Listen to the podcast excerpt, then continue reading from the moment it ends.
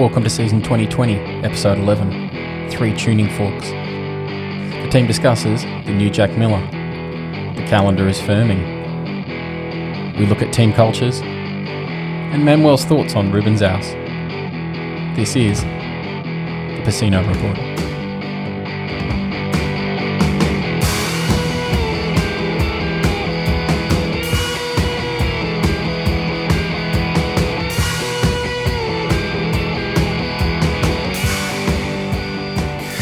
Time for the Pecino Report, the show where we cover the latest in MotoGP news. I really shouldn't say just MotoGP news, we cover a lot in between. We've got Andra, Stu, Manuel, they're all in the house, and we're going to talk about everything that's new for MotoGP. We've got Silverstone, we've got all the Dorna news, we've got all the team culture news, we've just got news, news, news, news, news. Stu Woohoo. is here from beautiful Brisneyland. Welcome back to episode 11, mate. How are you? Hey, hi team. How are we doing? Very well, I hope. Hello, everybody out there in uh, podcast land. I'm doing really well. Starting to cool down here in Bris Vegas. It was a uh, it was a chilly 19 degrees the other day. That was that's oh, I've had to actually Oh, put a cardi okay? I, I don't know how I'm surviving it. It's I went back and listened to the Jake Dixon uh, interview we did where he just said like everything that we said temperature wise was like no it's 43 here that's it's winter Yeah. and it's actually getting hotter So I don't know what you're I can't take weather reports seriously now thanks to him and it wasn't a coincidence that his missus went. We're coming out there to see you as soon as possible. yeah that's it Uh, but no, it has. It's been a, a massive week of MotoGP news, as uh, as you allude to there, Dave. News about tracks that, that we're going to have, we're not going to have, all that sort of thing.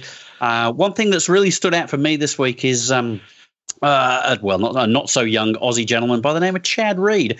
Uh, look, let's say decent motocross rider. Everybody knows the name Chad Reed. He's he's done Is a he few related things. to Chopper? off- Oh, let's hope so. Who- who well, actually, no, I hope not, because then they'll probably come and kill me for what this I'm is the to say. second episode where we have to put Chopper Read into the show notes uh, but no, good old good old Chadley. He's uh, yeah, he's done a few things on the dirt. But look, let's let's let's let, let's tell it how it is. He's not even worthy of being mentioned in the same breath as even the lowliest privateer MotoGP racer, as far as pure racing skill goes. It's a completely different skill set, and, and he's clearly decided he needs a social media boost this week. He, he must be down on likes or something. I don't know.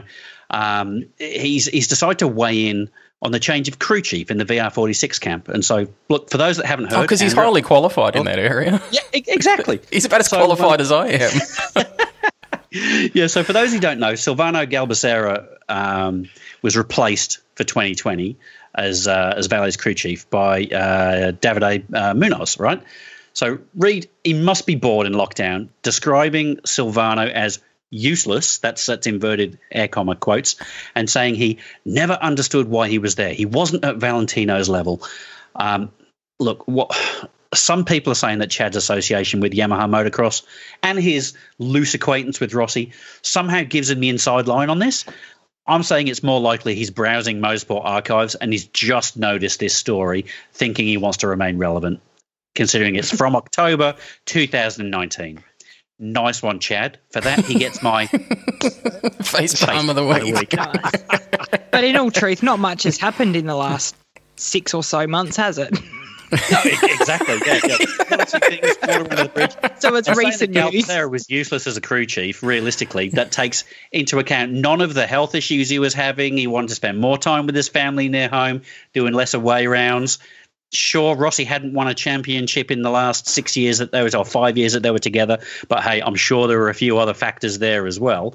Manuel, you're you're very close to the medal on this one. Um, first of all, welcome back to the podcast with your name all over it. Um, did you see that uh, article by uh, Chad Reed? I read uh, read about it, but I was uh, as astonished as Stu. I Yeah. just thought that uh, which was the sense of doing this, right? And uh, Don't tell me the first thing you thought is who's Chad Reed. Yeah, no, no, I, I know very well with Chad Reed. No, that was me. It was very well with Chad Reed, but uh, it's really stupid to do a comment like this, right? Because does he really know what's going on? Because I think I read that he has met uh, Valentino a couple of times, and Yeah. from that point he decides that he knows what is good and what is bad for Valentino better than Valentino himself, right? Mhm. Yeah. And now he's saying that they're friends. They've they've met like two or three times. That's it. Yeah, yeah. Uh, they, uh, but but Stu, I would like to you to repeat the name of the new Valentino's new crew chief. You are at the level of you are at the level of Andra with, with Le Mans. Please, please. do it, do it, I've, it. I've got uh, David Munoz. That's what I've got. I've, uh, come on, tell, show me, uh, show me, Manuel. How's it done? No, no, Yeah, it's this- done, not how is it done. It's how it is. do not try. Do not try. Just do. There is no try, only do. do. Well, we, we can It's just trying to help me out, make me feel better. When you edit this, you have to put together the two. Mine, my way of saying, and the other one. It's David Munoz. Munoz. Mu- Oh, Munoz. okay. I would, I would never have gotten that right. Wow. There's uh, there's half a planet of women who just ovulated when they heard that. And you a little bit, I think, as well. Andra, you've um, I can see by the I thought you expression on your face, you've speaking got of you- ovulating. no, no, no, no. Here's You've got Andra. you, you've got um, Chad Reed up on a on a small screen there. Have you? Have you been uh, checking Oh, him no, out? I haven't yet. Oh, okay. I just wanted a straight Right. hot or not. You, you're right, the you, you're the you're the source of truth on this. Yeah, we'll we'll go to we'll go to Manuel and uh, give us a give us an intro and a, and a hello, Manuel, while uh, Andra's sorting herself out. Well, not sorting herself out. Oh, how you doing? Oh, that, that's a hot. He looks a bit clean cut for a motorbike rider. Oh no, there he is, a bit dirty. Yeah, uh, Maybe we'll get into that later in the uh, team culture section. it's good to have you back, Manuel. I know it's been a couple of weeks uh, since we've put one of these out. Uh, events got on top of us, and uh, yeah, obviously the lockdown has started to be uh, a little looser in Manuel's part of the world. So we're going to start to see uh, the big man himself getting a little harder to bolt down uh, in the coming weeks. No, no, Dav- David, my compromise with our podcast is 100%. There are many things that I can leave in the back to be with you, right? and, and, and in the last week, yes, a lot of things have been going on.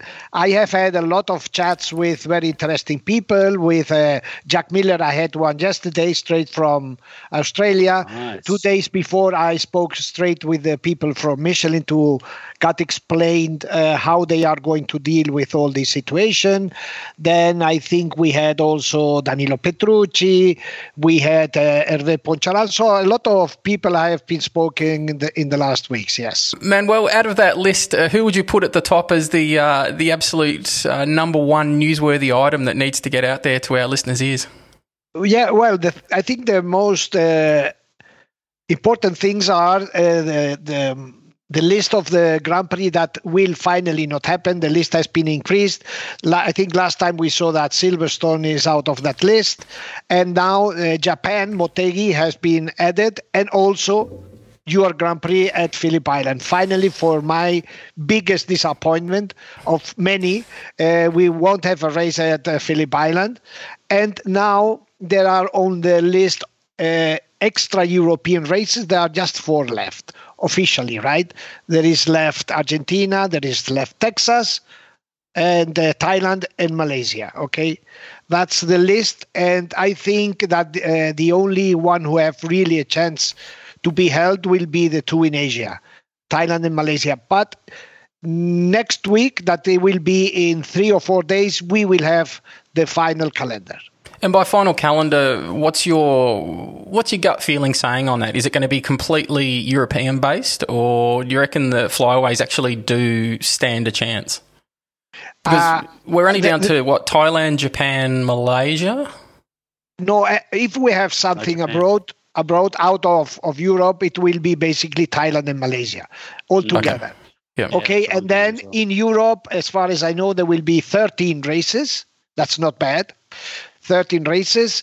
So if everything runs okay, we will have around 15. That is something amazing considering that the championship will start in uh, July 16th or no? Yeah, no, 19th. Yeah.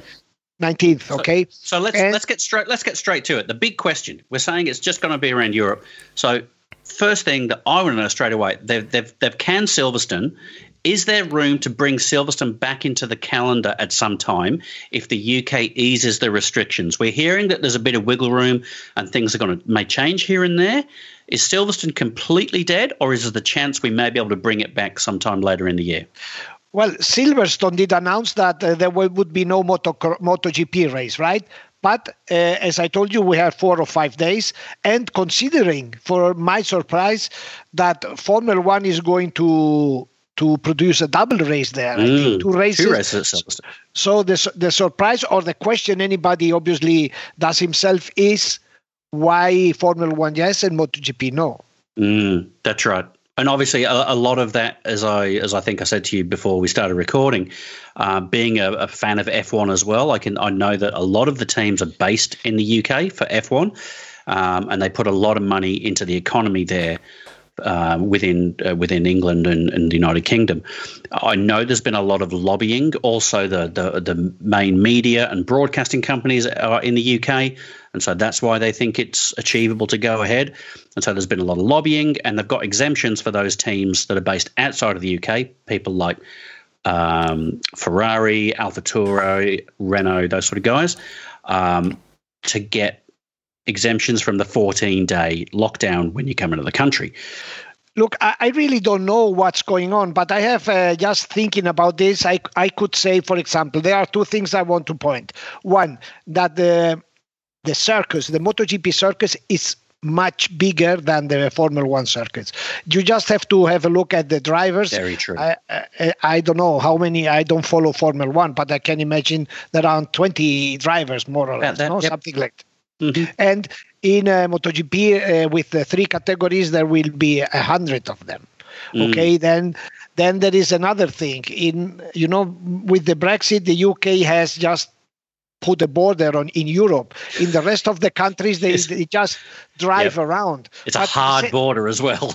yeah, and but the same the same is the same for Formula One. So I don't know. Uh, do you have the dates of the races in Formula One? I think it's the 19th and the 26th of July. Just off, off, the top of my head. Yeah, July so is okay, but imagine yeah. if we go up there in what in October. Oh no way. No way. Yeah. You wouldn't want to go there any later than the end of August. you, exactly. just, you just wouldn't.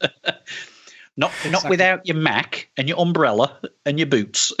Man, well, we've spoken previously about uh, essentially the away races uh, for MotoGP incurring a cost uh, to some of the the local um, you know race promoters, they're essentially only getting the money back on um, crowd attendance. Would that be the same for Silverstone? Would it be coming at a cost for Silverstone, or um, could this be financially driven uh, by um, by Sil- by Silverstone to say no, we're just not going to get our money back on this. We'll see you next year. Yeah, because look, if there are no spectators, even organizing the circuit, it's a, a high cost. Absolutely, organizing yeah. a race. Yeah. yeah. because you have to all these marshal for all, all the helico- uh, the sunny, how do you health, uh, all the doctors you have to hire. So the cost is very high. So if there is, and I think Silverstone is a private circuit, right? It's private. Yeah, yeah, so yeah, it, it, the money has to come out from the pocket of somebody. It's not like in uh, Jerez or in Aragon that these circuits are somehow linked to the state. Mm. Absolutely. The, and so, these are these are just paying. Uh, you know, when the, when you have to organize something with the money that is not yours, it's much easier. I'm still waiting for the announcement of a um, a season-ending Qatar round on the first week of December? Yeah, Qatar for me is a big question mark, you know, because when Carmelo speaks about the uproad races that are still open, he mentioned he mentions these uh, four that we just uh, spoke about. Uh, that is Argentina, Texas, Thailand, and Malaysia. But mm. he does not mention uh, Qatar. So Keeping nobody close to his chest. Uh, we can, we, we, we, can just about rule Texas out on that one, though. Texas would be good. yeah, we, can, we can yeah. just about rule that out though for a variety of reasons. One, the time It'll of be year. a field hospital. Uh, yeah, and, and, and two, the organisational structure within um, that circuit yeah, probably isn't the best at the moment. They're um, they're struggling to keep themselves afloat from everything that I can see. Mm. And and you know that Argentina has declared herself, uh, herself bankrupt some weeks ago, so wow. it's no sense to make a race there if they are yeah. not paying what they owe. Yeah, exactly right. We've I got some airlines in Australia races. Like yeah. Those F1 races are on August the 2nd and 9th, so um, uh, a, a, week or so after I thought. But yeah, beginning this, of August. This is high summer in England. Wow. I know. People be wearing short sleeves and everything. 43 degrees. so, man, we, have got the calendar getting bolted down um, very, very uh, quickly. What else has uh, erupted over the last seven days that we need to get out there? Well, uh, you know that I think, uh, you know, we have spoken so many things in our podcast, but I think we mentioned that uh, Pramac second rider for uh, next season would be uh, Martin, Jorge Martin, the Spanish rider who now races for for Red Bull, and this has been announced. This is not new. Uh, we have said here that Ducati has been following Martin for uh, years, and there is something that helped the deal that uh, Jorge's manager is the same that Jorge Lorenzo had, right? So while Jorge Lorenzo was in Ducati, this deal was done at that time already. Mm-hmm. Oh, that's good. He doesn't have to remember a new name. That's what I'm saying. Did this happen by accident, or is he just meant to write Lorenzo? He accidentally wrote Martin. Is it? Hang on, and you know who who is the third rider he has? This manager, Remy Gardner. Jorge Navarro. Oh, so he is. So there is Jorge Lorenzo, Jorge. He only manages the people called George. which which manages that? Who is that? Uh, well, it's a uh, it's a uh, his name is Albert Valera, but it's funny. I tell you now uh, an anecdote. He was Jorge Lorenzo's manager. He had only Jorge Lorenzo, right? Then he decided to manage other riders. And he, he had to ask permission to Jorge Lorenzo. All right. and Jorge, Jorge Lorenzo said, yes, as long as you give me a part of what you get from that. Whoa. No way. oh. You're trading off my name, so I want to cut. That's um, okay, so one, there's insecurity from that manager. He's, he's not that good. And two, yeah. good on Jorge Lorenzo for doing Oh, that. maybe it saved him from doing some more fast food advertisements. yeah, no more sauce. no more mayonnaise. No more mayonnaise. I watched that more times than I should have. Indeed. So yeah. So as as we spoke we spoke to Remy uh, a few weeks ago um, here on on what the Andro. Um, so he's obviously missed out on on that seat for 2021. So, what do you think that means for, for Remy's chances of a ride in 20, 2021? No, but he... I, look, look uh, uh, sorry, Stu. Uh, I uh, have spoken with uh, people in MotoGP, and Remy's name is uh, circling around. You know, where or what he's going to do, but his name is is going around. So that's, for that's MotoGP, it will yep. depend a lot of what he shows in these races, very much, because people have been impressed about some of his performances uh, last year. Mm, and I'm good. excited, like what he mentioned about his size in comparison to the other riders and how the bigger bike will be better for him. I'm keen to see how that works. Yeah, and we heard his character, you know, he's, uh, yeah. and this is very important. This is a plus for him. As we've said previously, it's um, he has the killer instinct. He said he has Absolutely. that ability to um, yeah to, to, to, execute when it's uh, required. There was an amazing article that uh, I rarely read things two and three times, but I picked this up the other day. It was by Neil Hodgson, who basically was laying out a case that um, Fabio Quartararo has ruined it uh, for everyone else. Oh, that was uh, out there at the moment. You read the same thing, Stu? Yeah, yeah. So everyone's expecting new guys to come through and just kick ass immediately. But it was also the fact that um, Fabio didn't have was was an, was an outstanding uh, participant in Moto three. Didn't have mm. the uh, the best of time in Moto two, but was still taken on faith into Moto GP and absolutely yeah. excelled. So where the traditional belief before was show us your results in Moto three, show us your results in Moto two, and then we'll give you the opportunity. He, Neil Hodgson was claiming that it's now muddied the waters for those that are saying give me the break on the bigger bike and I will perform. Previously, he was saying that that wouldn't have got uh, any airplay amongst the teams because they wanted to see consistency. Now that Fabio has proven that that actually is the case, that you can not perform in Moto 2 but perform when you actually get on a bigger bike, mm. um, he was saying that that's absolutely shot um, the. Uh, the way that the teams look at the junior riders now. He said it's widened the field, it's muddied the waters. Um, the clear stream of rider progression that they had has now been yeah, literally thrown to the wolves.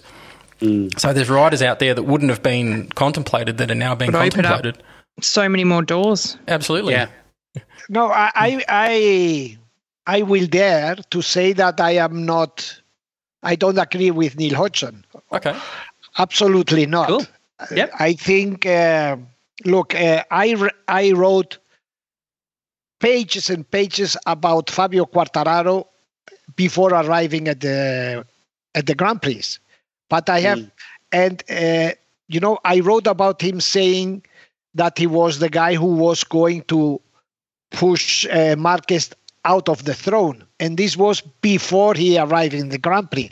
And i i even i told i tell you something. I i even sent something to japan explaining to them to have a look at fabio quartararo as a kid. Wow okay. So there is no secret you know there is no magic. Fabio quartararo has not ca- came out of out of nowhere the mm-hmm. people it's been, yeah, it's been a long journey. He's been a known quantity for yeah, a while. But yeah. People, How long has he been in MotoGP? in the paddock in, in lower classes and stuff. No, like in the upper class, like in the top. Two, Look, two I years. Think no, two seasons been, in MotoGP, hasn't he? Yeah. No, this is, but he was two years, two years, three years. No, two years in Moto 2 and another two or three years in, in Moto 3, right? Mm-hmm. But the thing is that the people who understand about this, and I'm not saying that Neil doesn't, they they see from far away the ones who are really good and not. And Fabio Quartararo, while he was in the Spanish championship, he was uh, absolutely dominant, absolutely winning every race. I think he won nine races out of 11. And it was, he, you could see that he was coming. You understand? Mm-hmm. So, so, why what, wasn't what the class what, bike was that on? Sorry. What class of bike was that on? Was it on a on a the super bike 3. or a? No, no, no. Moto it was Moto three. Okay. Yeah, because he was young. He arrived at the championship with sixteen. No, no, no. Look, the championship changed the age of entering because of Fabio Quartararo. Wow. Whoa. They, they, change? Yeah, they, they did a special rule for him because mm uh, they decided that the rider who uh, would win the Spanish championship would uh, get uh, automatically into the championship gotcha, in the yeah. Grand Prix. Yeah. But at that time, the minimum uh, age, the lower age was 16, so they had to change it. He was 15 so, at the time, was he? Yeah, so it's not that wow. he appeared from nowhere. We all knew what what was the surprise that he didn't do well in Moto 3 and Moto 2. and the reason of that, there are many theories, but look, uh, Fabio had has changed or did change every year the team, right? Every year. And then he changed from Honda to KTM, from KTM back to Honda, and this and this and that. And at this age, you have to consider that they are teenagers. They are people with the you know the structure very uh, sensible and very unstable. So he changed every year team, every year new crew chief, every year new mechanics, and being that young, in my opinion, he got a little bit lost. You know, in fact, remember yeah.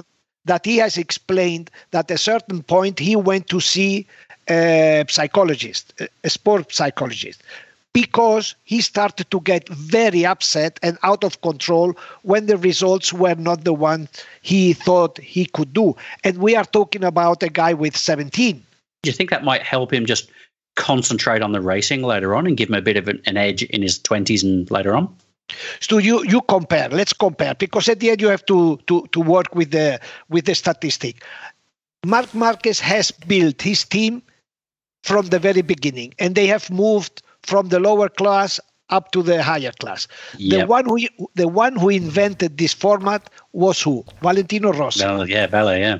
Okay, now we have Fabio who arrived there like stumbling, you know, like uh, like Viñales did. Viñales Mhm. did change. So at the end, you know, the the ones who are up there, they have shown how to do it.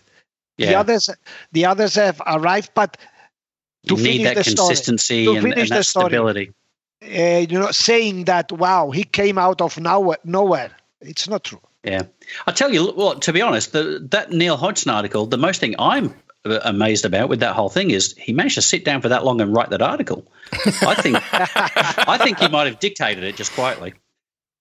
The other thing that has always impressed me about Neil Hodgson is having seen him at quite a few of the Grand Prix, this is something that once you see, you can't unsee. The man doesn't crease. It- it- I've never seen a crease in, in in one of his shirts. He he is unflappable. He's like Um, a cardboard cutout. It is. Every, like I'm, I'm, a, I'm a sweaty mess at the end of you know a Saturday qualifying, and you know Sunday I can barely get up. Neil He's got a just looks as though he's popped around out the back of 14 a shirts. Exactly. I think he takes twelve shirts. Um, the man, the man does not crease.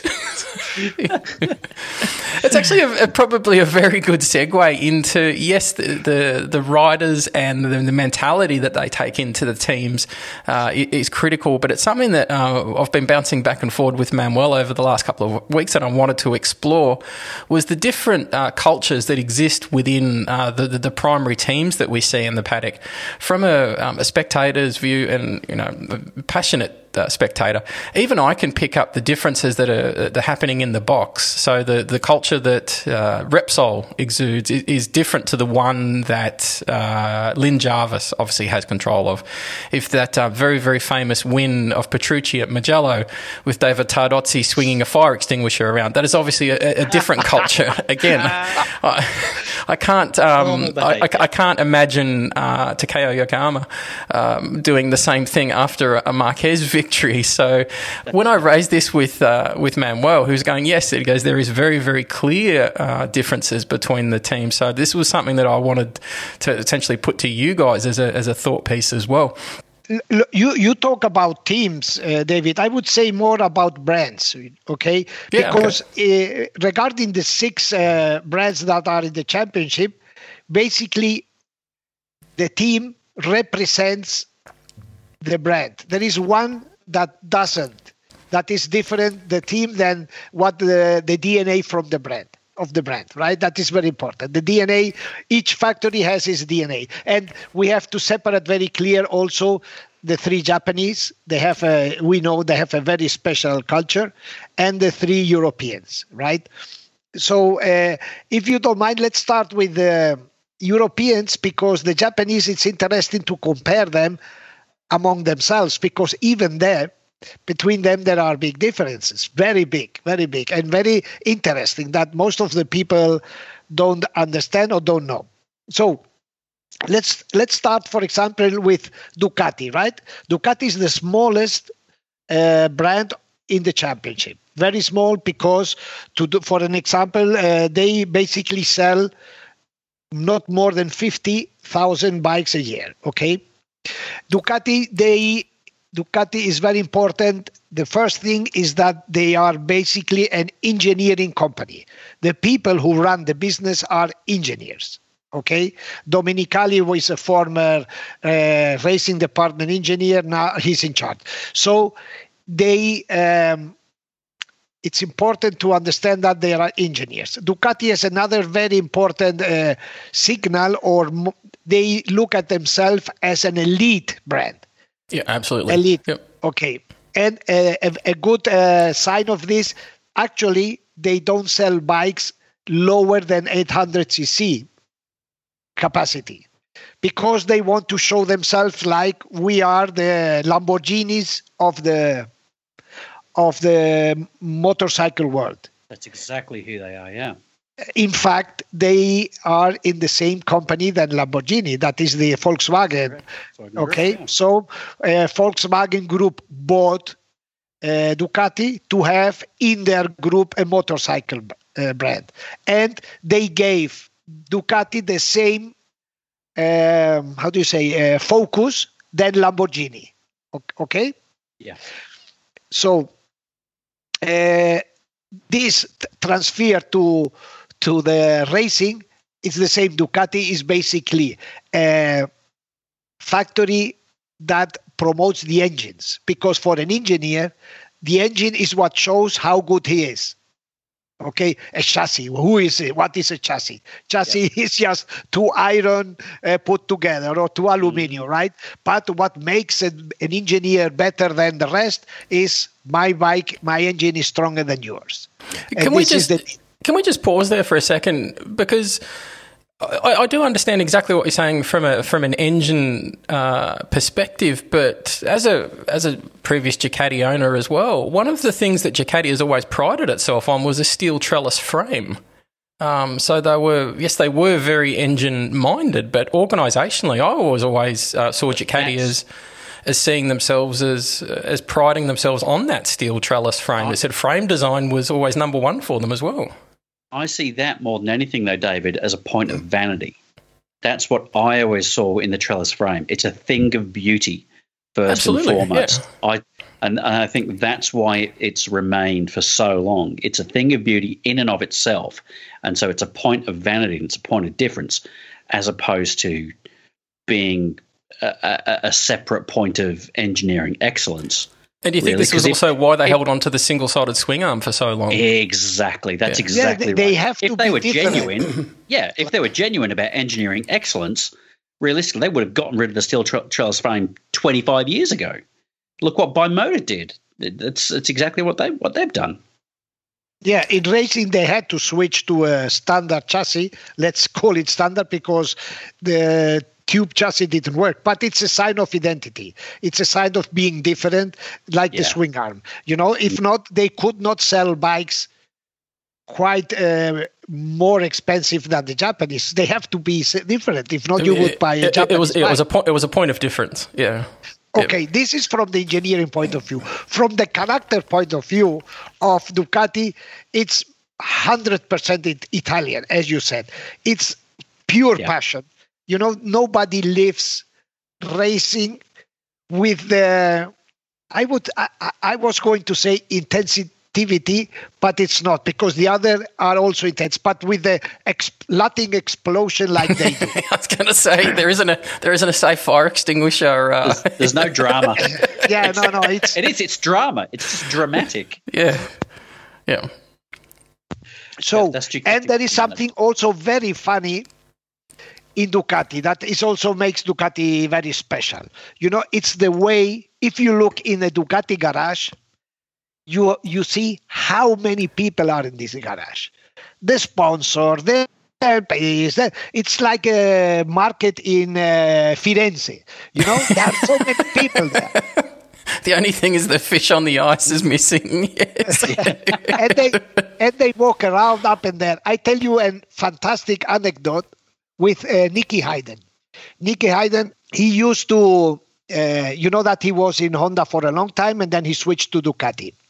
So the first time he entered in the Ducati box, Andrea, and this is very interesting, he was sitting there and suddenly he asked his crew chief on his side and looks at him. He said, Hey, why is everybody touching my bike? yeah, yeah in, the, garage, okay? Yeah. And and it, he asked the guy, and why is everybody walking around? Yeah. so for him, being American and coming from a Japanese structure, he yeah. was so shocked because in the Ducati garage, everybody everybody does more or less what mm-hmm. they want to, and when there is no racing. You know, they walk around, somebody goes on the bike and touches the seat, the other one touches this. And in, in Honda, in Honda, it's incredible because the Honda, they have the mechanics have a certain uh, area in the box to move. They mm-hmm. cannot cross from yeah. side of. They have their own specific area because what they think they want the rider sitting in the back have a straight view out into the pit lane. Mm. Free view, nobody crossing him, so the rider can focus there is where I have to go. Yep.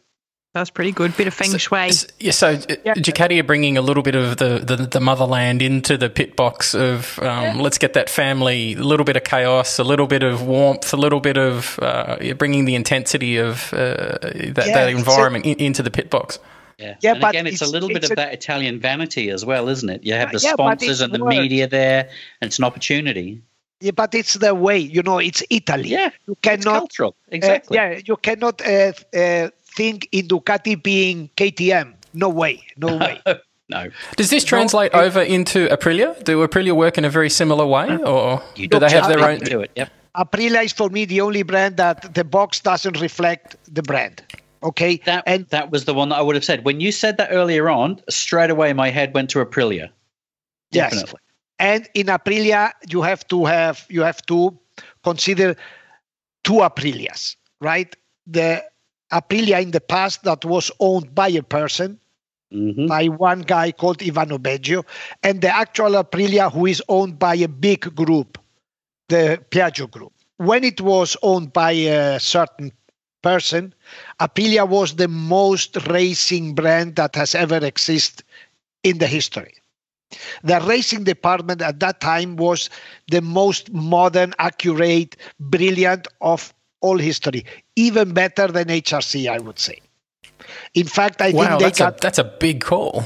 Oh yeah, and I think they got bankrupt because of spending too much money in racing. Basically, yeah, there's, that, there's that passion coming through again. yeah. So now what happens? Uh, a big group that is the Piaggio group, that is the biggest non-Japanese group, ex- motorcycle group existing in the world. They um, bought or they got Aprilia, and now Aprilia racing that was something huge and special now is just a part inside Aprilia. It's it's just a department. You understand? Yeah, yeah. So yeah. What yeah. saves Aprilia is that there are still people from the old times involved in racing. Uh, and there is there is passion. Look at these maintain times, the passion. At these old times in Aprilia, there was not. They were working if you would go there three o'clock in the morning, they were working. Four o'clock in the morning, there was no time. They were 24 hours, 24 hours, seven, because they had such a passion in racing. Has the change, do you think, uh, can you see the change in the Aprilia pit box these days? Or have they maintained a protective shell around yeah, that? When, when, was the last time they won a race? So. No, no. The thing of Aprilia is that the involvement of the company because uh, racing is a department that only spends money, as you know. It does in a company. It doesn't produce money. It's just a cost. Yeah. Cost and, and a huge cost. And it's a, it's a very can, good-looking black hole. Exactly. You can put there all the money you can. That it's never enough.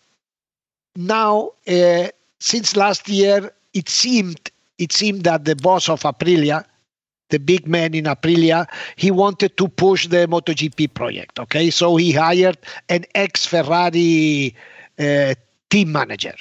Yeah. But what has happened? This crisis has been like a torpedo in the. Of course, yeah. yeah. Yeah. In, the boat yeah. of uh, Aprilia's MotoGP project. So now nobody knows what is going to happen in Aprilia. Okay, moving on to the last of the of the European manufacturers with KTM. How do they see themselves differently? Obviously, nationality with national culture, but how does that translate into a, a, a, paddock? How does KTM hold themselves? How do they carry themselves? How do they operate that's differently to everyone else in the paddock? What, what is their team culture? Look, I think that we are going to give a short homework to Andra. Andra, can you, are you, do you have a computer close or, a, or iPhone or your phone? I do. Just, I do. Yes, just check the motto of KTM and tell me what it says. Oh God, this is like a school test. Your whole life's a test, Andra. what am I looking up? What am I looking motto. up? K- KTM's what? motto. Oh, the motto. Yeah. I thought he said something in Spanish. it was in Spanish. Yeah, motto, yeah. ready to race. Exactly. Yeah. You got it. Go. I passed. You did, 100%. so this describes KTM DNA. Yeah. Very clear. It's it's it's on its motto, you know. And KTM is ready to race. It's a brand that uh, is born comes from from racing. racing, Yeah. from, from racing, and the what uh, impresses me more of KTM is uh, the age of their engineers. They are all young young guys, all young guys, and Yeah. they all race enduro or motocross on weekends. Yeah, I was going to say a lot So- of them have, have come from off road. That's that's where KTM's DNA has come from, the, the off road stuff. Yeah, but engineers are very young and they practice what they produce, you know? And many of them arrive Monday with a broken arm or a broken wrist. Yep. So, During the weekend, That's I just- that's how you choose right, your good it's okay. engineers. and, and, and in another company, th- this would be a disaster. But in KTM, it's like you are doing your job. a badge of honor. Yes. Yep. You understand? That's and the, the other the other thing that is absolutely uh, particular of KTM is the personality of their of uh, the owner. Mm. You know, the owner is um Pierer. Stefan Pierer is the owner of KTM, and he has a incredible character. You know, he's uh, absolutely German in the sense of we have to win, we do everything to win. And uh, he doesn't hesitate to spend what is needed if he thinks that it would help them to win. And being the owner, the only owner, he can decide in 24 hours. Oh, yeah, he can. And yeah. to use that American term, he, um, term, he can turn on a dime. Yeah, he, he can. Yeah, instant decisions. Exactly, and he is he owes a lot of uh, techie companies. You know, he owes, uh, for example, companies that are um, that produce pistons for Formula One cars, for cam rods for Formula One cars. So he has a lot of periféricos. You know, uh, companies around Around the so outside, yeah, can- yeah. and this is basically KTM, a racing company, very racing with a German touch. Look, if you compare Ducati, racing company with engineers, and KTM, the difference is the nationality. Mhm. How do they how do they carry themselves uh, at the track in the box, Manuel? Can you, if they were all wearing white uniforms, could you tell uh, a KTM box from? How would you tell them in the way that they behave? How do they? look, look, this is funny because in the only Grand Prix that was held this year in in uh, in Qatar, right? Yeah, there were some KTM people uh, organizing the MotoGP stuff they had in the test. And they were told if you shake hands with anybody or uh, hug anybody, Yeah, yeah. Get fired. okay, there- there- there's the answer. Yes. So, and these teams, there are a lot of Italians, Spaniards, but you get you you get close to them. No, no, no, no, no. Run through and hug them all and wipe out the whole team. So that's the difference. And probably the Yeah. Ducati guys, they would, uh, you know, hug you, put Yeah. your arm over your shoulder, and whatever. This is the difference. Yep. Okay, yeah, th- th- there's my answer on that one. I think that's a nice wrap up of the uh, three European manufacturers. Probably time to step over into the, the, the Japanese side of the house. Is any anywhere you wanted to start with uh, that, Manuel? I'd, you know, did you want to do Suzuki first on that, or No, no, let, let me explain you because I got explained this by a technician who was first in Yamaha and then he was hired by Honda and he has he was the first non-Japanese electronic engineer that entered in HRC. Okay. Wow. Before that, he was uh, electronic engineer of Jorge Lorenzo. And his name is an Italian and his name is Carlo Luzzi. And I asked him this question. He said, Look, people don't realize, we Westerns, Mhm. don't realize how different Honda and Yamaha is. They, he said, Look, Honda is basically a city company. They called it. It's a company, a city company. Okay. yep? And Yamaha, it's basically a farm company, he told me.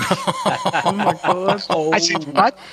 Burn. No, no. And then he said, look, but it's it's down to where their headquarters are. It starts there. He said the headquarter of of uh, Honda is in Saitama. That is um, North Tokyo. Okay, it's a s- city or a, Tokyo, yeah. a, neighborhood that has 1.2 million people. Neighborhood, Saitama, but it's basically Tokyo area, right? Uh, the Japanese, they are uh, the Japanese. Yamaha is in a place called Iwata. Okay, that is in the middle of nowhere, and the city has around 120,000 people. Wow.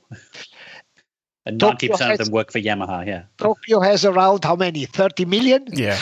Yeah. yeah. More than Australia. it's more than Australia. nearly as many as us.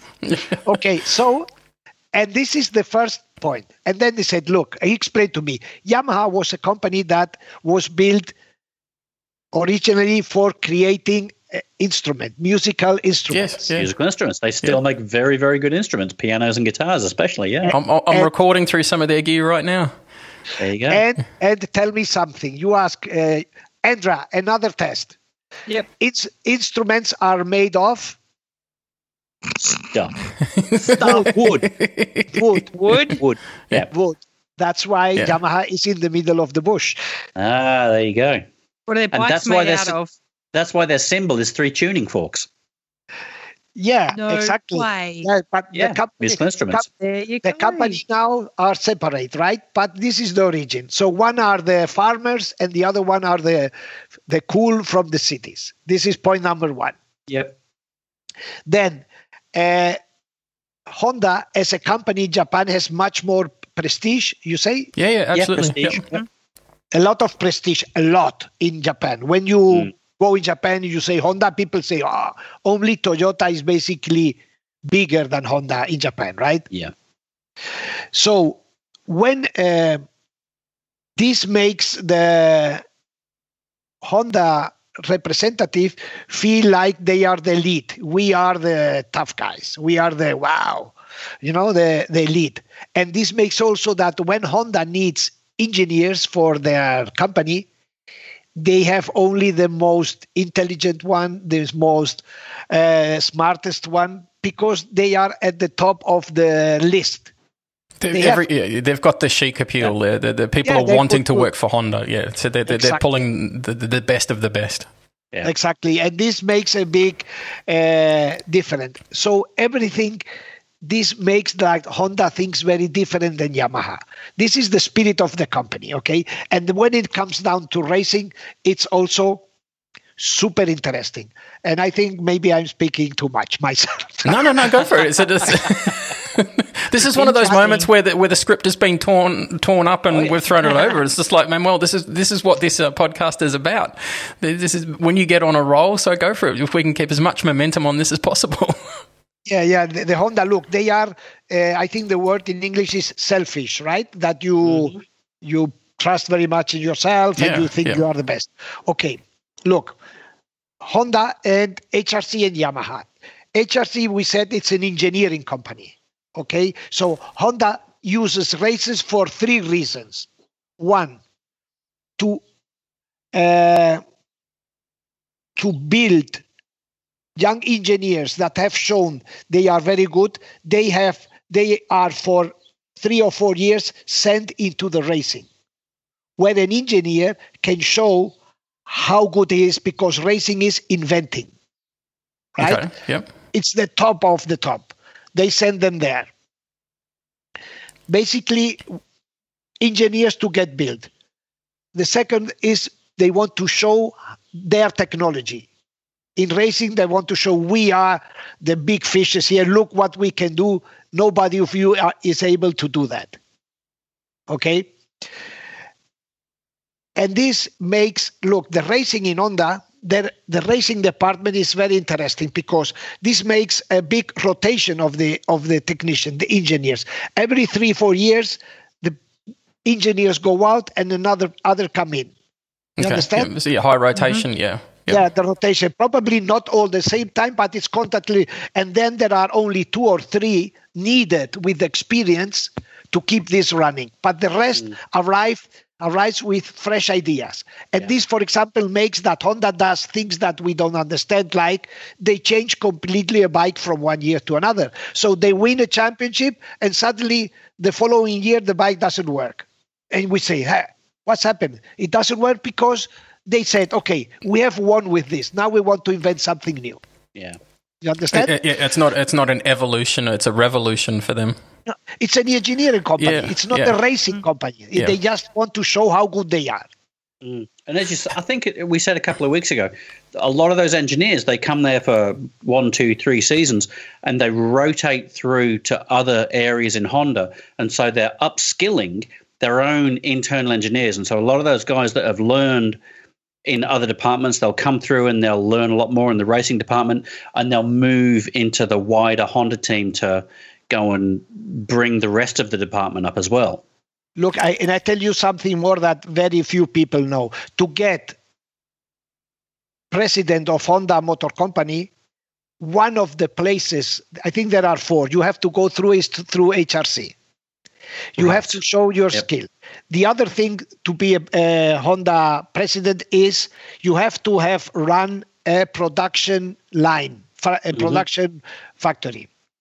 The other one is that you have to have been in the auto because not all the motorcycle in the out four wheels. Yeah, in, uh, in, in, in the car part. industry. Yeah. Yeah. Yeah.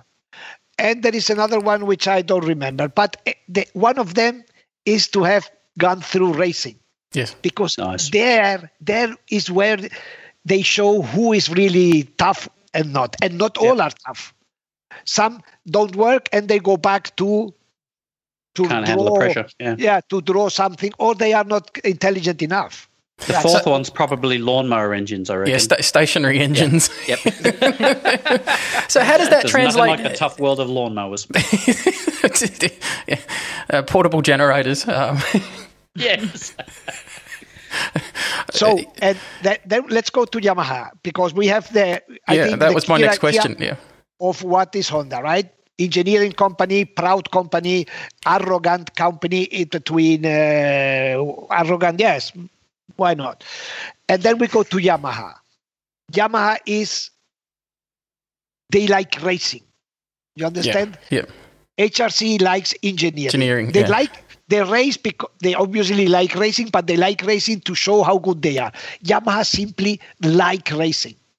So they had You to know? then become reasonably good at engineering to be able Yeah. to. Yeah. They like to compete. Yamaha Yes. likes to compete. So it's a different way of approaching racing, completely different. And this makes, for example, that uh, the technician, the engineers who are in uh, in uh, Yamaha racing department, that is not called like this. There now it is called engineering division. They are basically there the whole life. Oh wow. Yes. So, So I that's, know uh, that's by There are- choice, or is that uh, something that the- the the- company manages? it's the way they do things. The the actual super boss of uh, the engineering division, I knew him as a technician in the boxes of a 500 uh, two-stroke team. you know, That would, that would be good from a that would- journalist perspective, but uh, yeah, not good for the individual. yeah, but this would never happen in Honda. Never. Imagine. yeah. Yeah. No? Difficult to negotiate a pay contract, isn't it? Yeah. so uh, the 34 year, Yamaha. what's my This, 35th year going to be? this is the difference, and therefore the policy in Yamaha, as you know, is always the same. They have a bike and they polish it a little bit every Yeah. year, and they have they are very consistent in their in their bike performance because The- it's their the way of doing philosophy- things. Yeah, Yeah, so their philosophy seems more to be about stability and evolution, as opposed to yeah, the, the- like you say, the the Honda idea Yeah. of pure Yes. engineering and a revolution. but but still, this way is because how they fo- they they look at racing. You know. Exactly. Well, going back to the other industries that they work in, you say musical instruments, that sort of thing. You don't completely redesign a guitar from one year to the next. You you slowly evolve it, or a piano, same sort of thing. You you make minor changes, if any. Yeah. Does does Yamaha have that same level of control in the box that you explained that uh, Honda did? I'm trying to just get a feel for if that, if that's a is that a uniquely Honda thing or is that a uniquely Japanese thing? in Honda until the arrival of Marquez, it was we could say that it was a mixture, a cultural mix, mixture Yeah, yeah, yeah. con- controlled by Japanese style. Okay. Okay, because you could see there English people, Australians, Italians, people from all over the world working. working. Now it's basically Spain with some Japanese inside. yeah. Wow. No, but they still it's th- th- hundred percent. But do they still? This, this is essentially gets to the core of the question that I was asking. Uh, Maybe predominantly uh, Spanish uh, people walking that uh, box floor, but do they still operate in a very Japanese way, or have they, are Yeah, they bringing the the, the, the Latin um, way of doing things over with them? They they they work in a Japanese style because the Honda people wouldn't allow this turn into a Ducati garage. Of Yeah. course, Yeah. not So the ones that, are Ducati setting those rules, that's still Uh, the Japanese style. Yeah. Yeah, but uh, they have the Spaniards have introduced what the smile, yeah. the joking during the practice session. You can be professional, but you don't have to have a closed face. You know, you can you can You do can't things. throw a fire extinguisher. Exactly. that won't happen So- in the Japanese. Yeah. So, So, what about then- Suzuki? Where does Suzuki Hang on. sit in all this? in the Yamaha box, how they work, people who rule the Yamaha box are Italians. oh, really? Okay. With Okay. Meregalli, with Meregalli, all these uh, Valentino Yeah. people, but they have in charge an Englishman who gives a, also a different way Dynamic of to doing it, yeah, like, okay. Imagine if their top man would be an Italian, so it would be hmm. more a casino, right? Yeah. So So there's no Japanese culture there whatsoever. Mm, no, compared with Yam with Honda, no, no. Oh, okay. Okay, then Okay. we go to, to Suzuki. And Suzuki, I have to tell you, look, Suzuki is the third biggest motorcycle manufacturer in the world. Hmm. But with all respect, Suzuki basically exists because Honda allows them to exist. Wow, big statement. Yeah. You know, because uh, it's a small brand compared with the other two, very small. And if you have a Mm. look, and I have discussed this with people inside Suzuki, in my opinion, and it's my opinion, Suzuki feels comfortable, very comfortable as the third brand. They like, I think they feel comfortable in the situation that once in a while they win a championship, but doing the next step to go for it Mhm. regularly, it has not happened until the last years. The new Suzuki with Davide Brivio, I think he has pushed the Suzuki representative in Japan to okay, we do, we have to go further than we are comfortable doing winning a race. serious about this. Serious they are, but trying to look if you decide we go for it, you have to invest a lot of more money. Mhm. You have a lot of pressure, which if you are comfortable doing fourth, fifth, you don't have Mm. correct so and i think i know that uh, brivio is pushing the company has been pushing to dare to do the next step That was going to be my next question. Is Suzuki ready to win? They haven't stood consistently on the top box since 2000s with Kenny Jr. uh, uh, david before 2000 if you look back the previous championship was in 1993 Yeah. Yep. A long So- time between drinks. Yeah.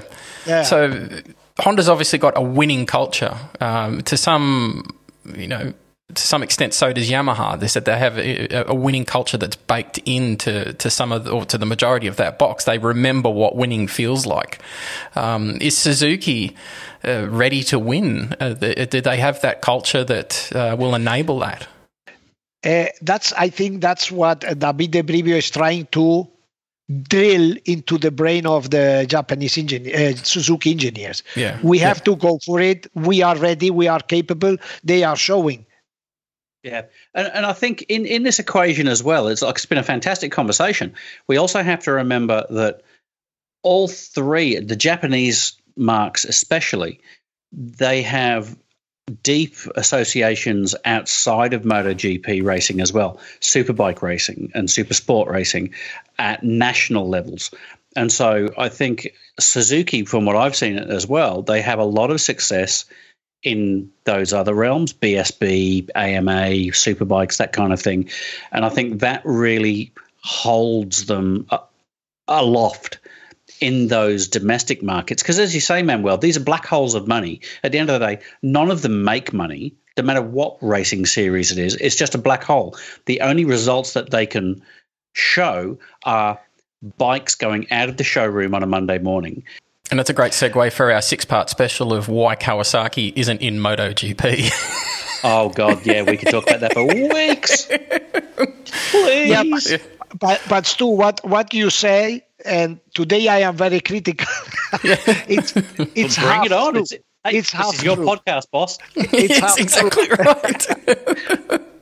It's a, an elegant way to say that it's not true. It's half Okay. true. Sorry. no, because look, uh, AMA, Suzuki dominates, and Yamaha has a chance. It's always because Honda doesn't want to enter the game. Right. When Honda enters the game, they are so powerful. They have so much money. They have so much resources that Honda can, you know, they can, uh, every time they want, the game finishes. Mm. But It's do just- they have the resources to throw at the those other um, series as well as MotoGP? Would they have to lose focus on MotoGP a bit? Look, uh, for you having an idea, I don't know the exact numbers. Suzuki may spend for a MotoGP season 30 million a year. Yep. Okay. Honda never less than 80 million. Never less. Yeah. Look, uh, HRC racing department, I have here written, has over 1,000 engineers. The whole Ducati factory, it's about 1,500. yeah, w- w- I think we've mentioned this in previous episodes. Of I think we jokingly said there are six engineers within HRC that just build left foot pegs. Yes. It's- exactly. So, so Yeah. therefore, it's when Honda wants, they, they finish the game. Yeah, yeah. It's think like that's- something flies for them. I, I, I think that's are- a, a great exit point on that one. If they are not in Superbike, it's because the sports uh, market is very uh, low, very short. Yeah. So they have no interest. They want to promote their brand by doing what? By winning the best series. I Yeah, tell you, enough. if if the selling of the big uh, hypersport would grow and would be a good market, Honda would be there and Honda would win everything. They'd be back in overnight. All right, I think we should move on to the next segment where Manuel gets uh, to sit back and uh, relax uh, during this one. He said this is his uh, favourite uh, segment of, uh, of of all the uh, all the work that he does for his media obligations. This is the one that he speaks of the most. for telling me I was just wrong. Andrew, you've had a quiet one for um, yeah, th- th- this episode. Do you want to kick this one off with uh, your have, with your man, with, with your been Manuel incident? sitting- Sitting and listening and just taking it all in. You, you, Um, you're, you're a passenger on this. I was going to remind you. I said you're actually uh, helping steer the bus as well. so Oh, sorry. Have you seen that movie Speed? that's You it. tell us to shut the hell up now and again. I think it is. but It's because I'm not drinking. I'm very quiet, aren't I? No, I was just, yeah. I, I get stuck sometimes when Manuel's talking. I forget that I meant to ask him questions because it just he draws he draws you in with what he's talking about. The, the master storyteller. Yeah, he is though, isn't he? I'm sure everyone agrees with me. All right, Manuel incident. Dun dun dun. Dun. Thank you, Stu. Um, I don't have anything crazy exciting like losing their virginity in a crypt, but I found someone that I, I was because his name's been mentioned a few times, so I wanted to um, bring him up. I want you'll probably get it quite quickly. Let's see how we go. Um, he's an outspoken current MotoGP rider, or is he retiring Ooh. already? I wonder who this could be. Do you already know? No, No, you keep, don't. keep going. He's never raced in Moto 3 or Moto 2. Oh. Do you know, Stu? Hmm? Oh. Um, um, um, um, in 2011, he was Rookie of the Year for MotoGP. In 2012, he fell in practice in Silverstone and suffered a broken and dislocated left ankle, passed his fitness test, and although he started at the back of the grid, he finished sixth. I read in the news a couple days ago that I know who who this was is. that? Oh, so, Sorry, sorry. Go on, go on, go on. in the news a few days ago, I saw that he said that Jack Miller could beat Marc Marquez. Mm-hmm. After winning at Brno in 2016, he became the first British rider to win a race since Barry Sheene. And he's had three wins in 155 starts of MotoGP. Ladies and gentlemen, who is it? Cal Crutchlow. Yeah. Ah. no crutch. He, And he kicked my husband off his bike in the MotoGP game. So He's a bit feisty. I was so glad to hear that um, Adam's having problems with Alex Rins in the uh, Oh my MotoGP meet. He's the most Who's against aggressive. Anyone else right. out there who's having issues with Alex Rins in that game, let me know. Yeah. and it was his Because I own honest- teammate too. Because I honestly think that Alex has paid off the software development Mm-hmm. team just to bump up the aggression levels in, in, in the code. Um, he's a nightmare on track. yep, Adam was swearing at him. Don't you worry. Cal right, Crutchlow, go, Manuel. Manuel. One word to describe Cal. uh, he is a pure character. Oh, Nice. nicely done. Beautiful. Can we change the one word thing to two? Yeah, we, like it's. Yeah. I think we just we, ne- we never get one out of Manuel And, anyway. uh, I, I would I would write it together, so no problem. So Manuel If hy- you hyphenate it; it's just one word. Yeah, you've, you've spent a lot of time with Cal Manuel. You know, a lot of the articles that I've read that you know Cal's not backward in coming forward. Is there something that stands out for you as as a um, a, a- a canonical uh, moment of, of Cal commentary? I have a very good relationship with Carl because we have shared beer. Uh, information. Oh, yeah, that's where I was going. No. sorry, I don't know. I was trying to help out. We have uh, very sensible information that was good for him. Oh, well, good. well done. Ooh, bribery. Oh no. Oh. All right, Can we'll you leave answer it. we'll- Do you we'll agree with what he said about uh, Jack Miller? Uh, look, I spoke with Jack. I told you, I think, 48 hours ago, and I saw a super mature Jack. I was surprised. I know him since he was drinking beer at 11 o'clock in the morning. It's that so- beer at eleven. That was last week. Yeah. He's Aussie. That was his. That was his forty thousand euro beer from memory. That Didn't he get? Didn't he get fined for that? for that 40 or 50. It was in Honda, yes, as a Yeah. Honda. He got fined for it. Yeah, yeah. And but uh, I saw him very mature and very interesting. You know, he said, for example, because I asked him, look how interesting. Obviously, has having signed the contract in the factory team for 2021, he can go out this season and Just you let know, loose. kick- Yeah. Kick the ball wherever he wants Yeah. to. Yep. And he said, he agreed, yes, it's a good opportunity. I will go out with all. And Can he make, beat Marc? He has he's on the list of the maybes. Mm-hmm. Yep. That's cool. Yeah, he's definitely list, definitely list. got killer so we're still him. back. We're still putting our money on him then. Yeah. right, nicely done. He has the uh, look, and I asked him about to choose between two Aussies, Mick Doohan and Casey Stoner. And- And I heard, I know that somebody asked him before that question, and he answered Troy Bayliss. Yeah. nicely done. well played. Well played. Uh, take that. uh, very good. All right, Stu, I'm actually. I'm actually going to jump in on this one. Do it. I, I actually, so yeah, I'll- it's just because I want to, I've put Manuel in a good mood. I just want to see how quickly I can wipe uh, the, the good mood off this one. So this it, um, this individual's still in the paddock, but he's in a uh, more of a managerial position. He's Spanish. Uh, he was born in 1978. Uh, he's a retired uh, racer now. Uh, during his career, he started in uh, the superbike uh, side of the house and then moved into GB, uh, GP. And he's nicknamed Spider Man for his uh, the, he's he's a large individual, and the way that he holds on holds onto the bike has always been. Uh, uh, sometimes seen as a little awkward. Uh, he started in the Spanish Super Sports Series. He went to the German uh, Superbike Series. He went to the World Supersport Championship where he got fifth. I remember He- he, German Superbike. He was awesome there. He was. He said 2000. He rode for the uh, official Ducati squad for uh, World Superbike. He came um, over into uh, another team with Troy Bayliss and was the first ever Spaniard to take a victory in World Superbike. He moved into MotoGP in 2004 as part of the uh, d'Antin Ducati um, and was uh, Neil Hodgson's teammate, who was runner up that year. Yeah, he's got it. He's got it. He's got him. this individual is Manuel. Your friend Ruben Shaw. Yes! Yes, Spider Man. Pronunciation?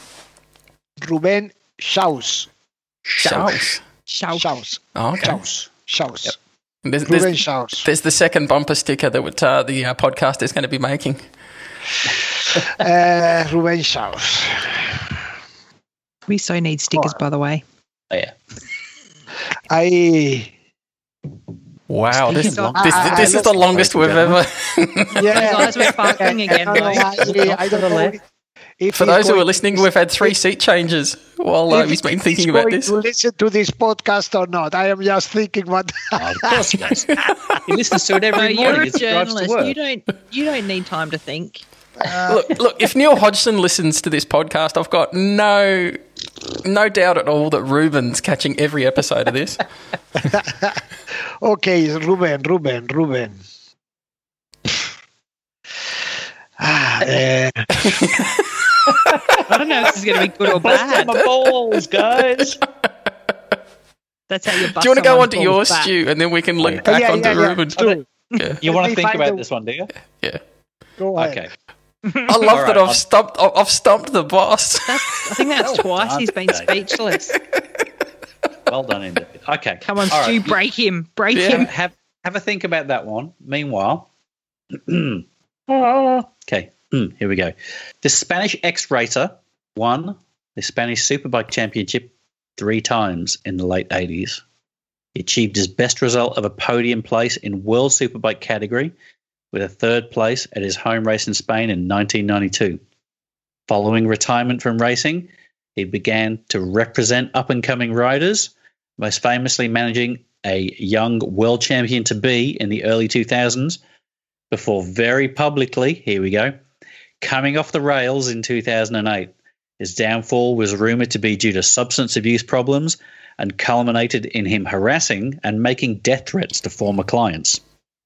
Was it After a period of rehab, he was seemingly forgiven by his now current world champion ex client, and together they formed a team to nurture up and coming young riders.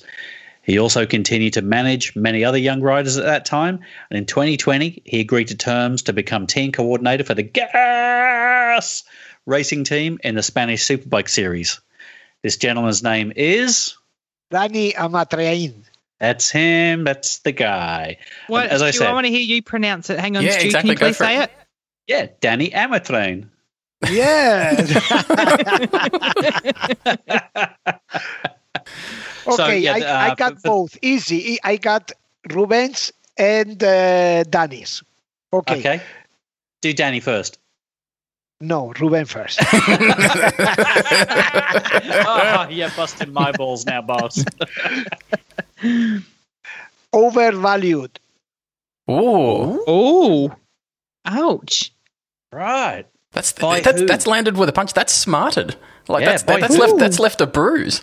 Jesus, what's the other one going to be? Yeah. Is that because he was seen as the, the savior for Ducati around about that time after after Foggy was was gone, or, or what? Uh, Stu, uh, is it about one word or you want me to dig to dig in on it? you, you, you've got to dig down on it now. Let's leave it in overvalued, okay? Let's leave it there. Okay. Okay. He, he'll know, will he? Look, ladies and gentlemen, if you want to hear the uh, extra 40 minutes of that, we'll happily put that behind a paywall for you. Oh, He's clearly got a very good manager to negotiate his contracts. Wow. And, and regarding Dani, uh, the word is very clear. He's a victim. oh, really? Okay. oh, Right. I haven't Yep. heard you use that one before. Yeah, I, I, I sort of I, I dug into his story a little bit, and I, I was sort of getting that vibe as well. So perhaps this is one that we can expand upon for for Andrew and some of the other people out there because he's a he's a background figure. They might not know who he is, and and for those listening, the person I was talking that he represented, eh, um, and then went back to is Jorge Lorenzo. Yes, look, uh, I I was because we have to speak in past time. Mm-hmm. Super friend of Dani, very much. Uh, we have traveled around the world together for many, many, many years, many years, and it was a time when I was traveling with him and with Jorge Lorenzo. That's why I know Jorge pretty well. Mm-hmm. But then he he fall into the net of the cocaine and it destroyed himself. And he was so brilliant, so brilliant manager. But he was and me I have to say that I was probably the last one to understand what was going on you know but wow, he okay. you you with him i realized what cocaine can do in a person I, I simply i couldn't understand it's incredible how he changed how he destroyed himself how his life just pff, he throw away his life mm. but in levels that you can't imagine i can you can imagine but you never will imagine the truth will always be above of what you think yeah mm-hmm. yep it's crazier than fiction oh, that's, that's awful right. yep and he went he, he he went to rehab he came out it didn't work he entered he went out he didn't work and now i have seen him uh, last year i think in the spanish championship where he is running a young kid Yep, yep, that's the gas racing team. Um, there's, uh, I think his name's N- Noe Nori. I don't know, but it seems that this guy is pretty good. Neil, Neil, Neil Ro- yeah. Roig, Roig, yeah. See, Neil Roig. Yeah. And uh, I have to tell you something. I had him in front of me, probably one meter, standing in front, and I didn't recognize who he was. Wow. Really? Wow. He, he had to say me, Manuel, soy Dani. So, yeah. Wow. Yeah, yes. A victim. He's a victim. Yeah. Wow. Okay. Did, when you were speaking to him, did you get a sense that he was a, a changed man? Did you think he's um, ended another stage in his life? stabilized? Yeah. Look, look what um, what attracted me with Dani, what created our free, uh, relationship was funny because I am a work alcoholic, right? I work mm. uh, 22 hours a day. Mm. And I used to work in the four o'clock in the morning, three o'clock in the morning.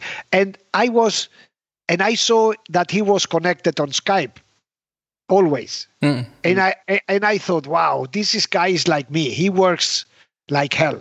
And he mm-hmm. did. But with the time, I realized that he was turbinated. It was not normal hardworking. Mm. Gotcha. But he did yeah. he did very well his job. He was incredible, you know, the best manager in the paddock by far.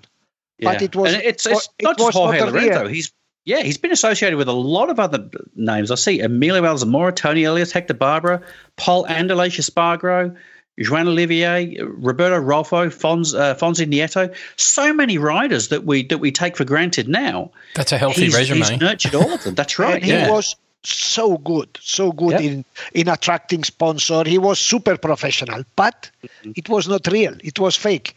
Mm. Let's wow. um. It's a shame. That's awful. Yeah. Can we cheer it up before we? Yeah, I was going to say I, I, wanted to leave that on a high note, but it was just on that last bit there. Can I tell you one fun thing to make it, it, wider? Go on. We took someone's podcast cherry. mm-hmm. Steve in the UK. Do we? Do you have that term in um, Spain, Manuel? No. That's uh, uh, uh, ex- explain you know, it, Andrew. This is this is where the apprentice comes. explain it? the, the, first time you, the first time you know, that like somebody is intimate, a woman. in a very sorry, sorry, sorry. way. Andrew, again. Yeah. When a man loves a woman, and yes. the first time that they get extra close, like kind of like what Stu's doing on the video right now that people can't see, thank God. This gentleman, he messaged because he loves, loves, loves MotoGP. And I was just messaging backwards and forwards. And I said to him, you know, have you checked out the podcast? He's like, I've never listened to a podcast in my life. So he's had a listen and he's loving it. Wow. So that's Steve. Great. Steve. Hey, Steve. Let him uh, let him reach out if he does the Instagrams. Let him uh, reach yeah. out on there, and we'll give him some extra special love. So we'll, we'll, throw a whole heap of attention his way. Would, this is the way we could double check if he's still listening. That's it. Yeah. See if he listens all the way through. That's right.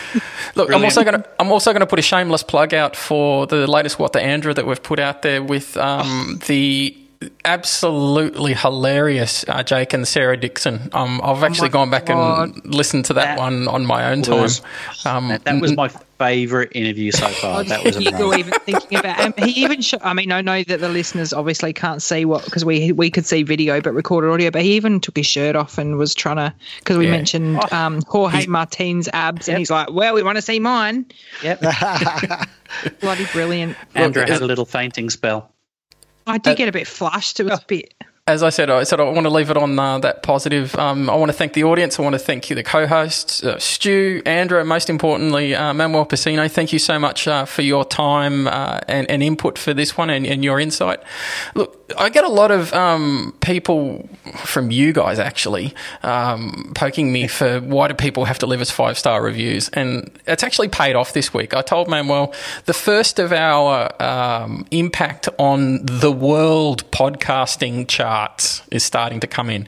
We are officially the 151st highest listened sports podcast in Spain, ladies and gentlemen. Hey! So we're in we're uh, in the top 200. how, how many are there? There really are people. Is there 152 of them? no, no, no, Stu. There are 150, and we are out of the chart. Yeah, that's oh. We're available on all the platforms: the Instagrams, um, the Facebooks, the Twitters. Manuel, you're everywhere. How's the new um, platform going for you? Is it uh, up and running yet? It hasn't uh, caused you any yeah, more yeah, heartache? we are. We are uh, pushing hard. We have preparing super uh, special stuff for uh, launching the Pecino GP with a newsletter. With I have prepared something very, very, very, very special that is called a tribute to Nicky Hayden, uh, where you can. Uh, or the Pecino GP visitor will see um, uh, how do you say a photo special photo gallery you will hear you will will be able to listen to a, um, unique and unknown interview. You can see a video also I did with Nicky Hayden, so something very special. And then I also prepared something um, special with videos about the Jorge Lorenzo's father's training school. Very interesting, very cool. Look, ladies and gentlemen, we've loved putting this together for you. I'm going to sign off uh, here and now. Um, we'll see you all next week. Thank you. Bye. Adios, adios from Spain. 思 う